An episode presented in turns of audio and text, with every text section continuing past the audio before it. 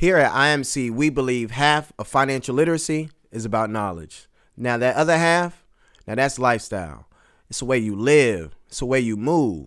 So, together, we are going to demystify this good old world of finance and wealth building through our intentional guests and dialogue.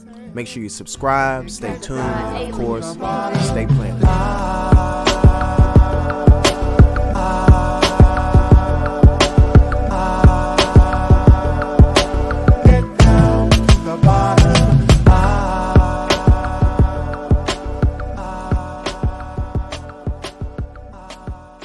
Right, what's good, everybody? Welcome to the Planning Podcast. We are back for another in studio session. Shout out to my brother Justin Williams. Appreciate you joining us. Absolutely. I appreciate the invite. Yes, sir. Yes, sir.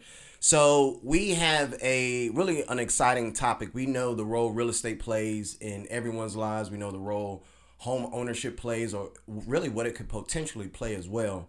Um, we have uh, an expert here. We, we always want to make sure we bring the factual information.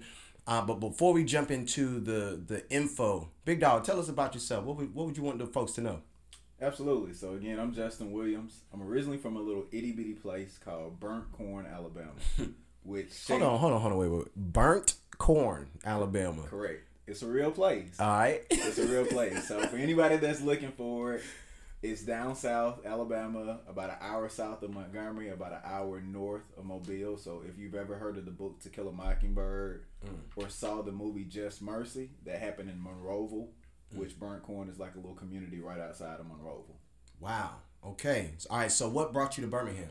UAB. So when I came to UAB in 2006 for college, I stayed after college, Right. and I, mean I just love Birmingham so far. So I don't see any I don't see myself going anywhere else unless opportunity presents itself. Right. Right. That's a bet. That's good, man. So, so what what got you into real estate? Yeah. So prior to getting into real estate, I was kind of in the nonprofit world, and I love what I was doing. Right. Uh, but previously, I had always been in sales, and I just kind of had that itch again. Yeah.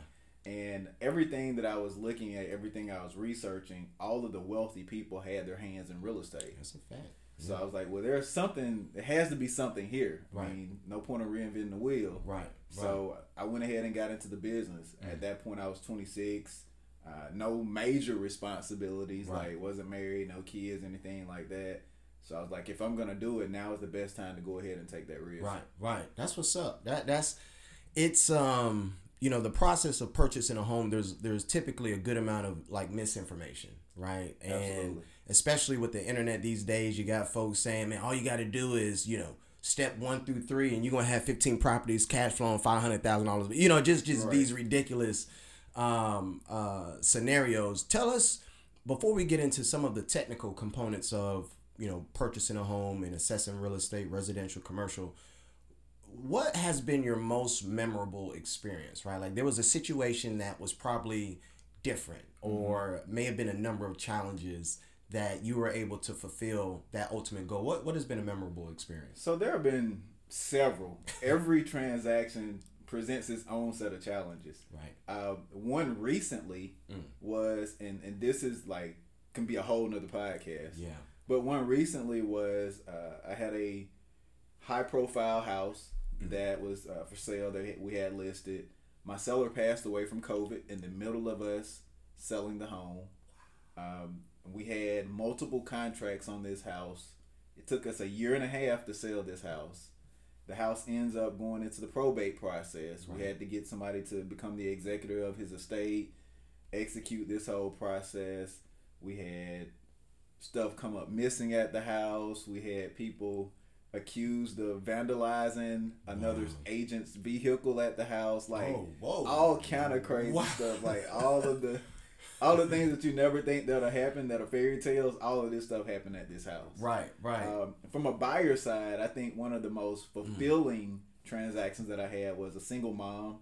Okay. She was selling a home uh, in one area of time, and she wanted to get her son closer to the rest of the family for support. So we sold that first home. She made a great profit on it. She was able to take that profit, move to the next home without putting any money down out of her pocket. Mm.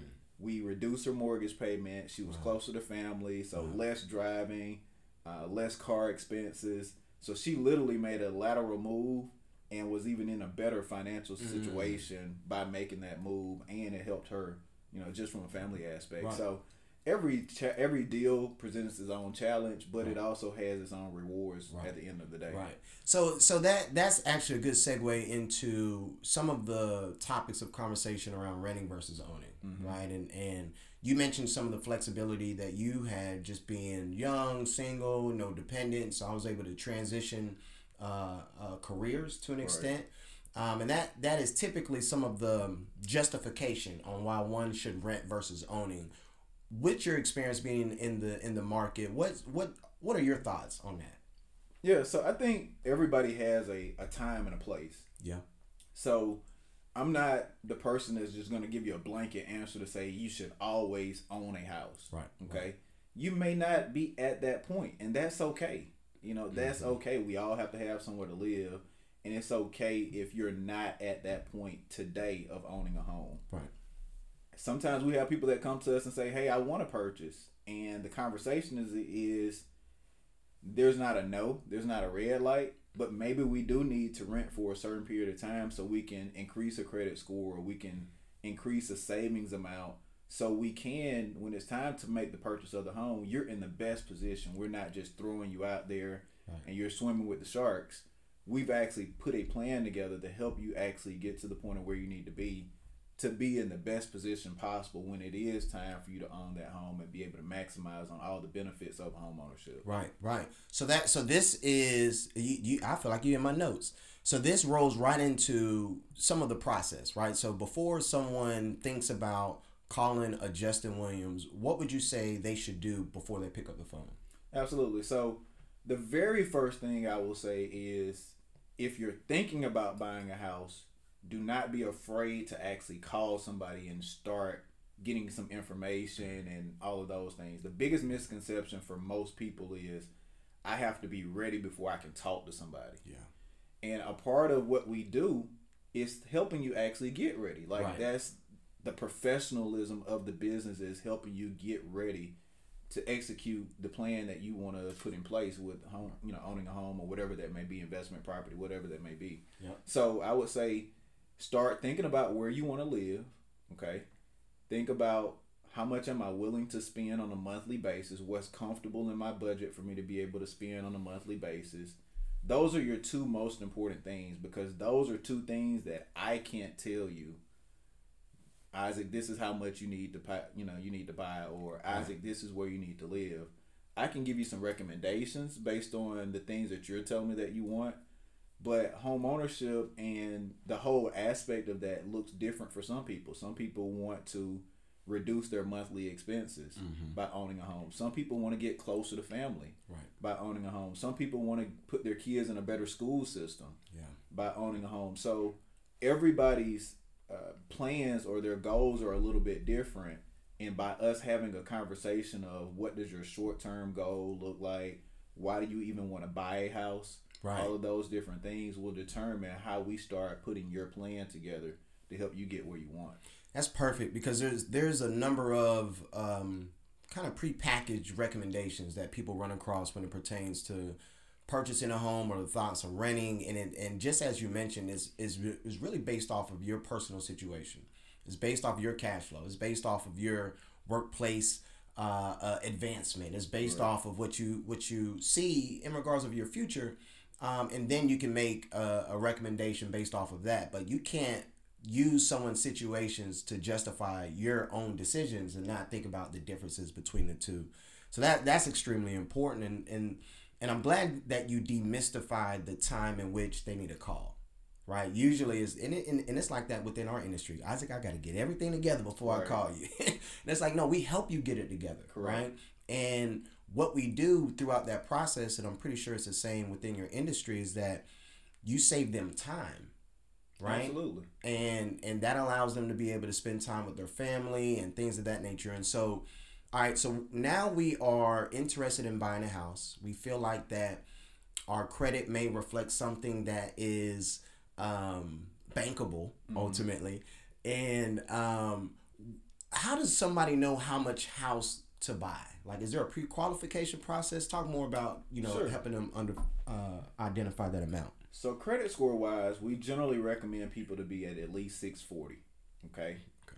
Can it be done at a lower credit score? Absolutely. It can be done at 620. It can even be done at 580. Okay. But like we said a little bit earlier, to make sure that you're in the best position possible, we generally recommend that you be at a 640 because that opens up, especially as a first time home buyer, it opens up a lot of your no down payment options. Right. Maybe any grant funds that are available. All Right. of those things start to open up after you get to 640 and above. Right. Okay. So we recommend that you be at a 640. And then from there, as we're having that cons- that conversation, and generally what we do is called like a buyer's consultation, where we sit down and kind of analyze your needs and talk about your goals and how long you want to live here, X, Y, Z. But from there, at that point, it lets me know like, okay, well, this is where Isaac is. So now I can connect Isaac with X, Y, Z lender Mm. in order to be able to make sure that Isaac is taking advantage of the opportunities that are available to him. Right. Right. So Isaac may say, "Hey, I want to buy a five hundred thousand dollar house." Right. Well, you know, Isaac may not get the zero down uh, grant program for that, right. okay. Right. but Isaac may come and say, "Hey, I'm I'm 22. Mm-hmm. I'm just getting started. I just got my first job. I want to purchase a home. I don't have a whole lot of money saved, but I do have good income coming in." Well, then at that point, now I can direct Isaac to my lender that may offer no down payment, Mm. some grant money towards closing costs, and we talk about how that process works. So that's how we go into the pre-qualification, and then from there, once you get into the pre-qualification with the lender, basically you're, they're looking at credit score like we talked about. They're looking at some type of work experience, Yep. and then lastly, they're looking at what we call your debt to income ratio. Mm. That simply means how much money do you have coming in each month versus how much money are you spending on specific debts like credit card payments, student loan payments, car payments, and any other revolving or installment debts, not necessarily bills like water bill, Right. Light bill, stuff like that. Right. So uh, you you brought up a good point. We we actually have a good bit of our audience that um, are in college, and so what what is typically a good time frame for them? Because one of the looks like one of the prerequisites or one of the documents they look at is work history, right? How long you've been working. So if someone is on the heels of graduation and they know that you know they they have a job already secured should they start working first and then look for a home or can they start that process knowing that they they have income to speak to So the benefit for college students is they actually will take your college experience, your time in college as work experience. wow And as you're taking on your new job, most lenders are just gonna want to see your first 30 days worth of pay stubs. Mm. So if you've been on that job, you already have an offer letter for the job, they're gonna say, "Well, hey Isaac, go ahead and take off. You can start looking for a home, but before we can close, we do need to see 30 days worth of bank statement, excuse me, or check stubs just to verify the income that this offer letter is saying that you will be able to receive once you start working." that's big. So okay college students y'all heard it. You can really jump into this um, asset building activity um, not having to have two years of work experience six months of work experience. You could probably get into that probably 45 days after you graduate based off of uh, all the other pieces and so uh, and I'll, i'm gonna share a few quick points on credit um, so for those that are listening, uh, there is an app called Self. We are not sponsored by Self. If someone knows someone over there, tell them to hit my line because I've been recommending them a good bit. Uh, it's a really good tool. Uh, you're able to have your credit report to three different credit bureaus um, based off of a monthly savings that you establish. So please take check that out. Self Inc. Um, if you're currently renting and you have a good relationship with your landlord, uh, Rent Reporters is another platform that will. Uh, we've seen clients their credit go up 40 points with over the course of a month to start building the type of profile that Justin is speaking to when we think about what is a um, not only a bankable but also a sustainable plan that someone can commit to when it pertains to them purchasing a home. So this is this is really good, really good. Hall of Famer Deion Sanders says, "If you look good, you play good." Here at the Planning Podcast, we believe that proper money management is important. And we also know that being financially fit represents a way in which you live. Now, just by listening to this podcast, you are part of the movement. And one of the most critical aspects of this is the way in which we spell planning. the A is replaced with the delta sign. And those that are familiar with mathematics, delta represents change. A very consistent theme that we noticed that regardless of the objective, big or small, if you want any change to occur for the better, you're going to have to start planning. Be sure to check out our merchandise at www.stayplanning.com. S T A Y P L A N N I N G. We'll see you there. All right, so let's talk about it. Some folks call it a pandemic, some folks calling it a bandemic. So, um, how has the market?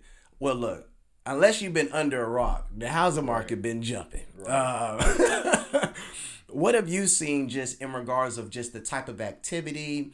Um, of course, some of the celebrations, but also, you know, I, I was just talking with a, a, gentleman. He was like, "Yeah, we did we did well on our exit. We sold our house, but I can't find nowhere to live." Right, and so what what's been the what's been your experience uh, throughout this pandemic? Yeah, so when it first came into play, we had no clue what was going to happen. Yeah. I think we were yeah. all really thinking the opposite was going to happen. We were just really concerned, like, man, this finna slow everything down, and we're all going to be just shut down for a while, and nobody's to be buying houses. But it did the complete opposite. Right. It just ignited the market. so people were stuck at home. I think people started to really focus on the things that are important, getting finances in order, uh, making their place of you know where they live more suitable yep. for being there every single day, and they started working from home as well. So they needed more space just overall. Right. So it really ignited the market, and from there we started to see values increase like significantly. Yeah. Really, really fast. Mm-hmm. So we were seeing homes selling over list price. That was that has been the norm since the pandemic started. Wow. Homes selling over list price has been the norm. Like the the list price is almost like the starting price at this point, which is great for sellers, but it's a right. little scary for the buyers. Right, right. The benefit for the buyers has also been when the pandemic came into play, they really reduced the interest rate significantly That's as right. well. That's so right. that offset for the buyers their ability to be able to purchase more home but not actually have to spend more on the monthly basis because now most of your payment is going strictly towards the principal, how much the house costs. Right. Versus you paying a lot more in interest, right. which makes your payment a little bit higher. That's a, that's a really good point. And and for those um, following the dropping in interest rates, ultimately allows you to use the bank's money or someone else's money for cheaper, right? Correct. And so. Um, as Justin alluded to, is that all right, the low interest rate environment, folks are saying, all right, well, I can I'll buy that house and, and put more on the monthly payment since more is going to go towards the principal versus you know right. the interest that I would normally accrue based off of the previous rates. And so, like, I can give you a, a really quick example. Previous pandemic, a two hundred thousand dollar house was probably about twelve hundred dollars a month. Okay. During the pandemic, since the rates come down, that same two hundred thousand dollar house is probably a little bit closer to about a thousand dollars a month. so you know that gives you if you could pay twelve hundred dollars a month, right. now you could probably buy a two hundred twenty five thousand dollar house versus a two hundred thousand house. Right, right. Or if you wanted to stay at a thousand, now instead of me buying one eighty, I probably can actually buy at two hundred. So right, right. that gives you an example of how those interest rate will really affect your ability to be able to purchase. So let's let's go to the other side. Um, so we spoke to the pandemic side. So those are those that were able to capitalize on the uh, opportunities, the low interest rate environment. Um, and now let's let's go to the pandemic side. Is what's interesting. I think I did an interview with WBRC some during the midst of the pandemic, and I talked about the parallel between the how the economy is reacting to the pandemic and how the stock market is reacting to the pandemic. And if you just looked at the stock market, you'll say life's good over there. You know, I don't know what's going on. You know, and um, but if you look at just the um, economy and the local economy, right, and, and the different ecosystems that exist within it, specifically those that may have had a downsize at their employer, right, and and unfortunately, the money that they would typically bring in for supporting their household utilities, rent, mortgage, is no longer there, mm-hmm. um, and there was a um, federal mandate, the eviction moratorium that was put in place to pro. It was really uh, um, done by the CDC to prevent anyone being evicted, to really decrease the the spread of the virus, right? right. Because they would not be, um, they wouldn't have any shelter. But now we are on this phase of households or land, landlords not getting payments three months, six months, nine months, some even 18 months um, for, you know, a multitude of reasons. And I got to speak to it. A majority is due to the lack of execution at the government level, the state, um, in the local municipalities. This is all throughout the country. Less than 20% of the rental and utility assistance that was allocated by the federal government less than 20% in 27 states uh, were allocated. Mm-hmm. So unfortunately it was the paperwork that slowed down the process it was you know all these archaic i went into a whole Kanye room but but my question to you is what do you see on the other side of this eviction moratorium right because there is one end of the stick to where landlords if they were able to hold the note and maintain the relationship with the bank and not necessarily go into a default, they could probably find new renters, things of that mm-hmm. nature, and maintain their land. But you may have some landlords that this this was their cash flow, right? And that now they have to make an exit. So do you see the eviction moratorium kind of offsetting, or how do you see it having an impact to the property available in regards of just the we'll say Birmingham, and then any thoughts you have on just macro? Yeah, so I mean, I think the the eviction and morator- the eviction moratorium and the foreclosure moratorium, uh, it was a really unique thing when they put it into place. Right. So ironically, I just read an article yesterday that they are extending even more forbearance to landlords of multifamily property that may have a government assisted loan like Freddie Mac or Fannie Mae. Right you know, those are just government entities that back those loans. That's good. But basically, they've extended an additional uh, forbearance for those landlords who own properties, so people can kind of stay in their homes right. or stay in their apartments or wherever they are, and the landlord can maintain the property. So that that's been something that's kind of helping a little bit long, you know, uh, longer to keep things in place. But what I think is going to happen long term, and even in the in the just the single family side of things, not just the multi-family side of things, but in the single family side of things, a lot of the banks forego, you know, they forewent those foreclosures mm-hmm. that probably normally would have come into play during this time period because mm-hmm. of the foreclosure moratorium. And we're seeing a lot of banks also work with the homeowners on either maybe tacking that onto the back of the loan yep. or doing what we call a second mortgage. So you pay off your first mortgage and then you may have this small amount that you had to put in forbearance during the pandemic that will be there so if you ever tried to sell your house you still have to pay that money off mm.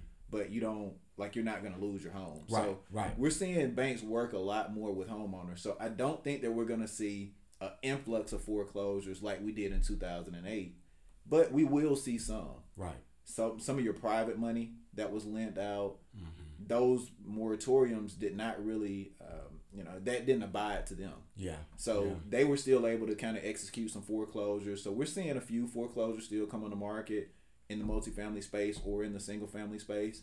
But I don't think we're to see just a debacle like we right. saw in the Great Recession. Right, right. Yeah, it's a it's it's an interesting dynamic. I paint on both sides. Um, even with the landlords, like the frustration that they are going through on, hey, this person was approved for rental assistance, but I still haven't gotten that seven months in arrears yet, right? I had that situation happen personally. Wow. so I, I know the feeling. Right, right, and then you know I um, I have empathy for the the resident or, or the renter at the time. We, as you know, we have our financial navigator program to rehelp those that's been impacted by COVID with rent assistance, utility assistance, then there's diaper bank, you know, all, all of that. Um, and, you know, we've spoken to residents that said, hey, I, I got receipt that I've been approved. They just, it's been two months late later and they have yet to send the money to the landlord. And so there's that part of uh, really that intersection that is, that could be very frustrating. So tell me, we would love to get your thoughts on, um, we we I would love to get your thoughts on Birmingham's real estate. Okay. Right. So this is this is your stomping ground. Of course, you have property in many locations, um, uh, but you're you're located here. Your home office is here in Birmingham. What do you think about the opportunities in Birmingham, and how has the real estate market evolved um, over the last we'll say last three years? Yeah. So I got in the business in 2014. Okay And since I've been in the business, and it's really ironic, I was having this conversation with someone yesterday. A lot of the homes and properties that we saw in like 2016, 2017, in certain places in like Birmingham proper, Okay. not necessarily in, in some of the municipalities, but in Birmingham proper, those those properties were significantly less than what they are now. Give me an example, number wise. So, uh, so we we saw a property the other day that was like listed for eighty five thousand. That property now is probably worth maybe half a million, and this is a multifamily property. this is a multifamily property, and you know multifamily works just slightly different. It goes by the cash flow of the building and all of those things. And at the time, the property was vacant and needed a little renovation. But imagine if you had bought that in twenty seventeen, mm-hmm. and it's worth that now. Right. That's the beauty of real estate. Right. Right. It's right. not a lot of places that you can put money into and just let it grow exponentially like that. right. Is I don't know a whole lot of places that you can That's do that. that's true, and and, and and Birmingham is is creating a it has created um, fertile ground. Um, I think over the last decade, when you think about just the different pockets of Birmingham that's seen that type of increase, Right.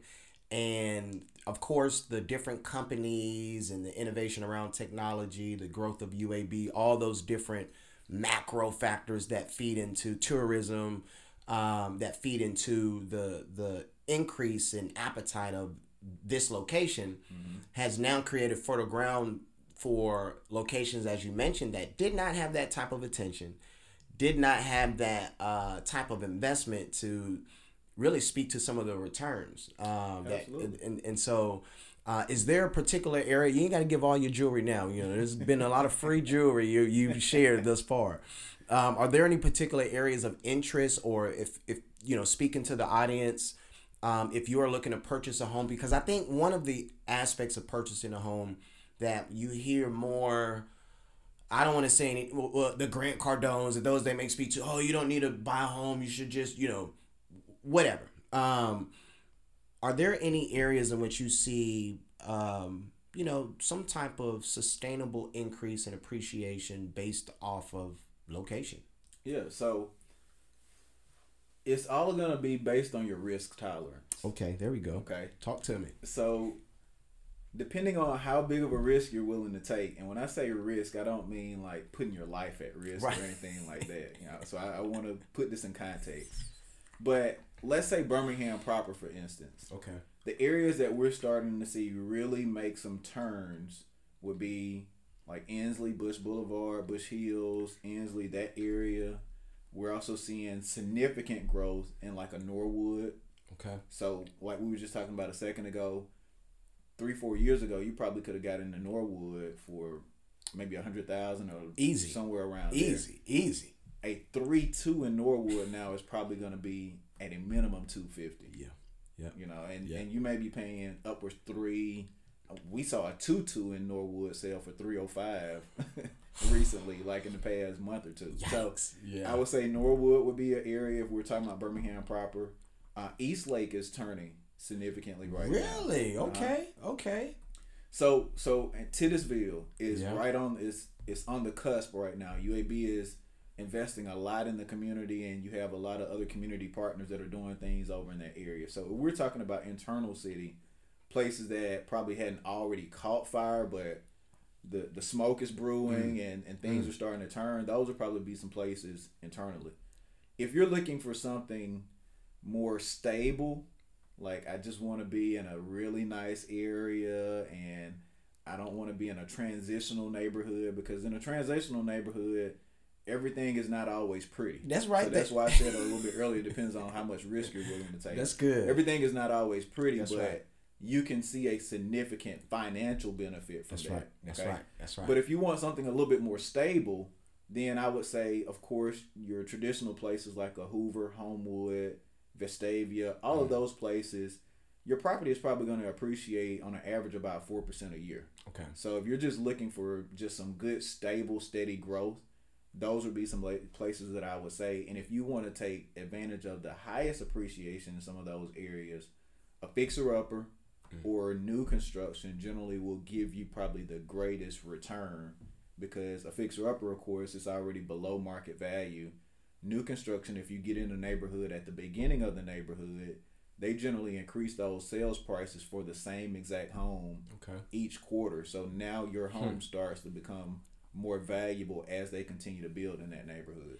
So again, I free jewelry. Make sure y'all pick them up, put it in your pocket, back pocket, front. Share this. This is um, uh, really good information. I got two more questions, and and then we'll we'll close up.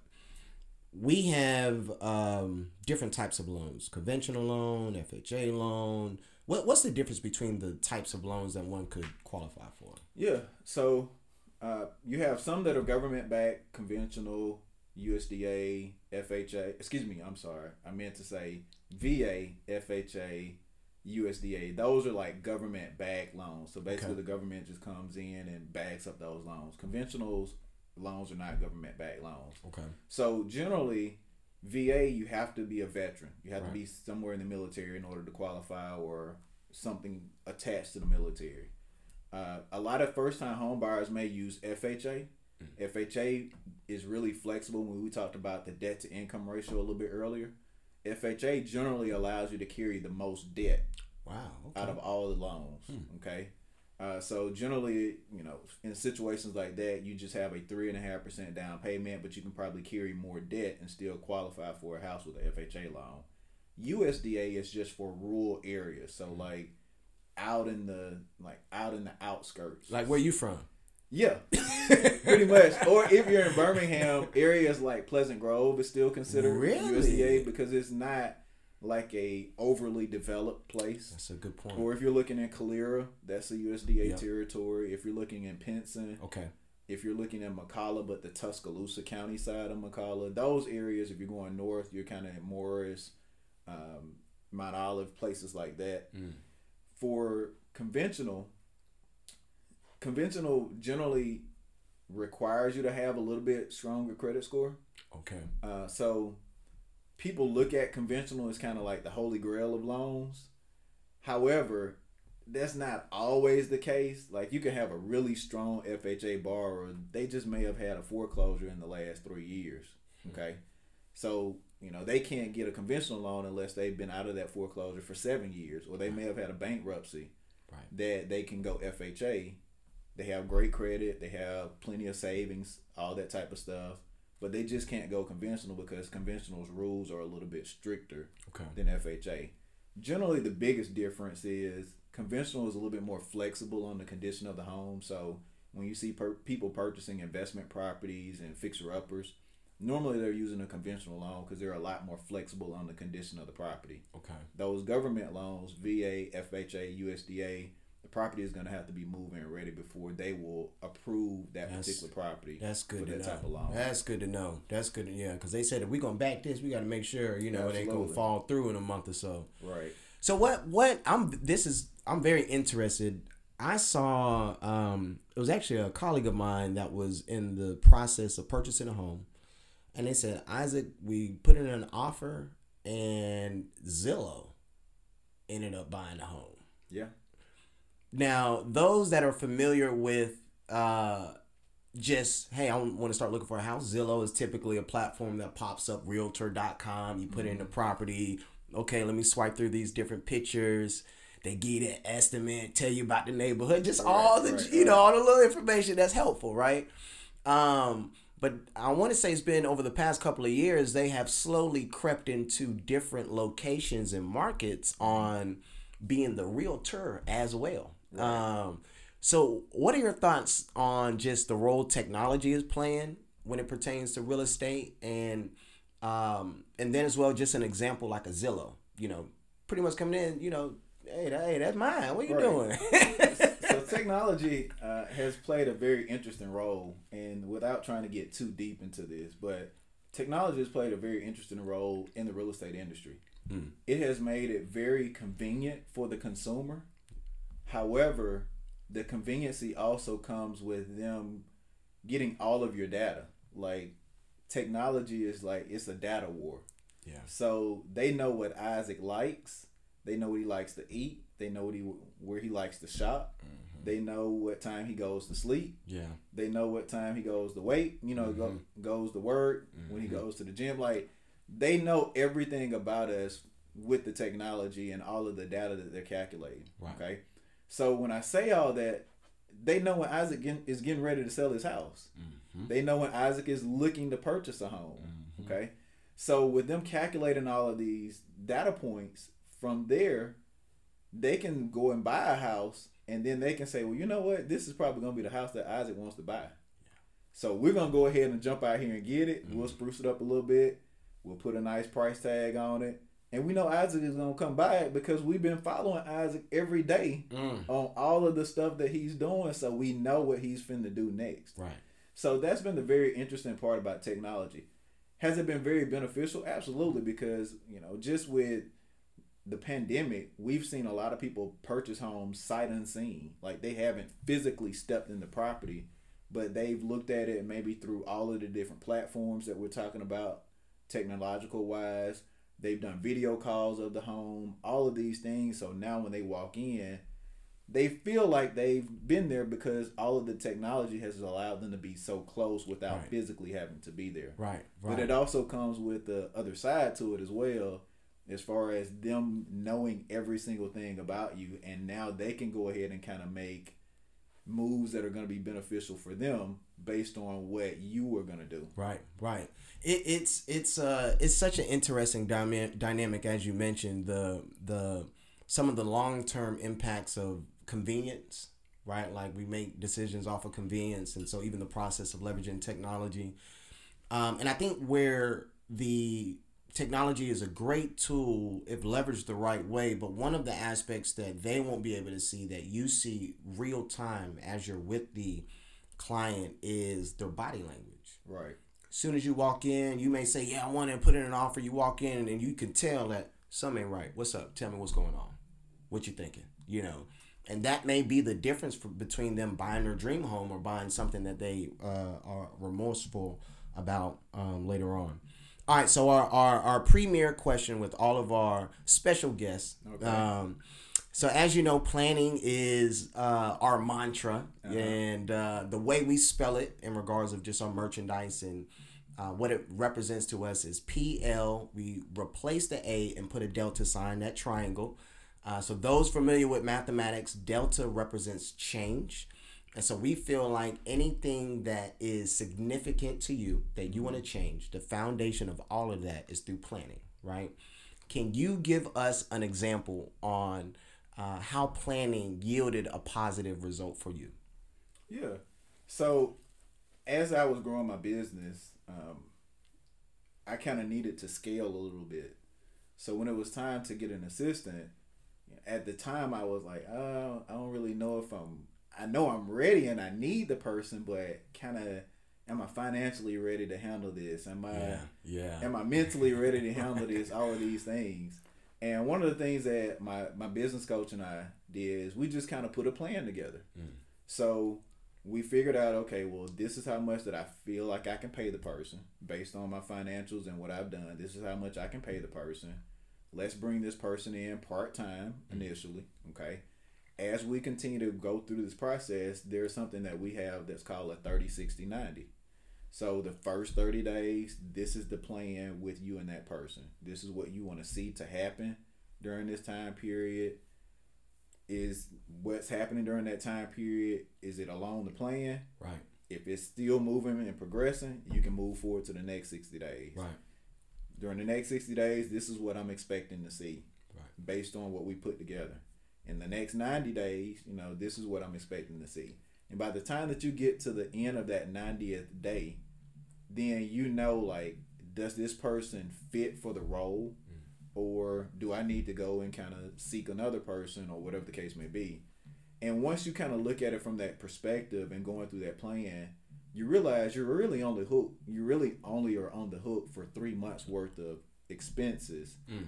If that person is not the right person. You're Right. not on the hook for a year's worth of salary. Right. Right. But if that person is the right person, well, they've come in and helped benefit your business. So now they've almost paid for themselves. Right. Right. And now you can go ahead and continue to progress and move forward with this particular person to help you grow your business. So that was one of the areas that Wow. was really influential for me when it came to planning out Yeah. how are we going to put this assistant in place and what are the metrics Right. that you all are going to kind of gauge in order to make sure that this is going to work for you both long term.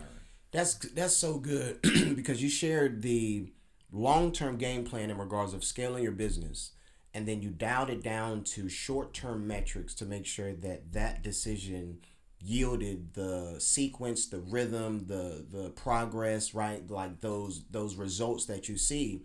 And I think oftentimes when those that put plans in place, they know what they want to get done in the long term, but they they fail to slow down long enough to think about what are the weekly wins that will trigger or give me the indication that we're going in the right direction. Um, so I'll, I'll just use this as an analogy. You made sure that okay, all right, we want to win the game, but I got to make sure the scoreboard's on Right. for the first you know three quarters, right, or or, or whatnot. So. Uh, well, this has been uh, a major blessing. I know you, everyone's been able to enjoy this. As you can see, this is a very dapper brother as well. you know, he gonna he gonna show up. If I'm sitting beside this guy, you know you got to bring it. Man, look, man, look, hey, look, just logo, simple. Uh, but this this has been good, bro. Appreciate you as Absolutely. I always. appreciate the invite. And we we got to do a part two. There's a lot more that we'll be able to further unpack. We didn't even get into the commercial industry. Um, we probably could talk a good bit about opportunity zones and, Right. and and then as well um, looking at real estate as an investment because there are those that look at real estate as a um, all right I, I want to make sure I have a home right but there are others that say I got a home right, right, right. Want to generate some more cash flow, right? And so we could talk about some of the real estate investment strategies that you've been able to witness and um, some some good tips for our audience. So I appreciate you. Okay. And then of course to our audience, uh, oh, real quick, how can they get a hold of you? What's the best way to get in contact with you? Yeah, so on, I'm on all social media platforms. Justin Williams on Facebook, uh, Mr. Justin Time on Instagram, Justin Williams on LinkedIn. You can email me at justintime at kw.com. You can give me a call at 205 693 9440. So, any of those ways, carrier pigeon, smoke signal, any of those ways, I'll be able to get your message. That's right. Give them a little ooh wee. Yo, holla at you. Yerp. All right. Well, y'all stay good. Hopefully, this has been a good um, episode. Be sure to share with a friend, especially if they're in Birmingham looking for a real estate agent. Um, subscribe, stay tuned, and of course, stay planted.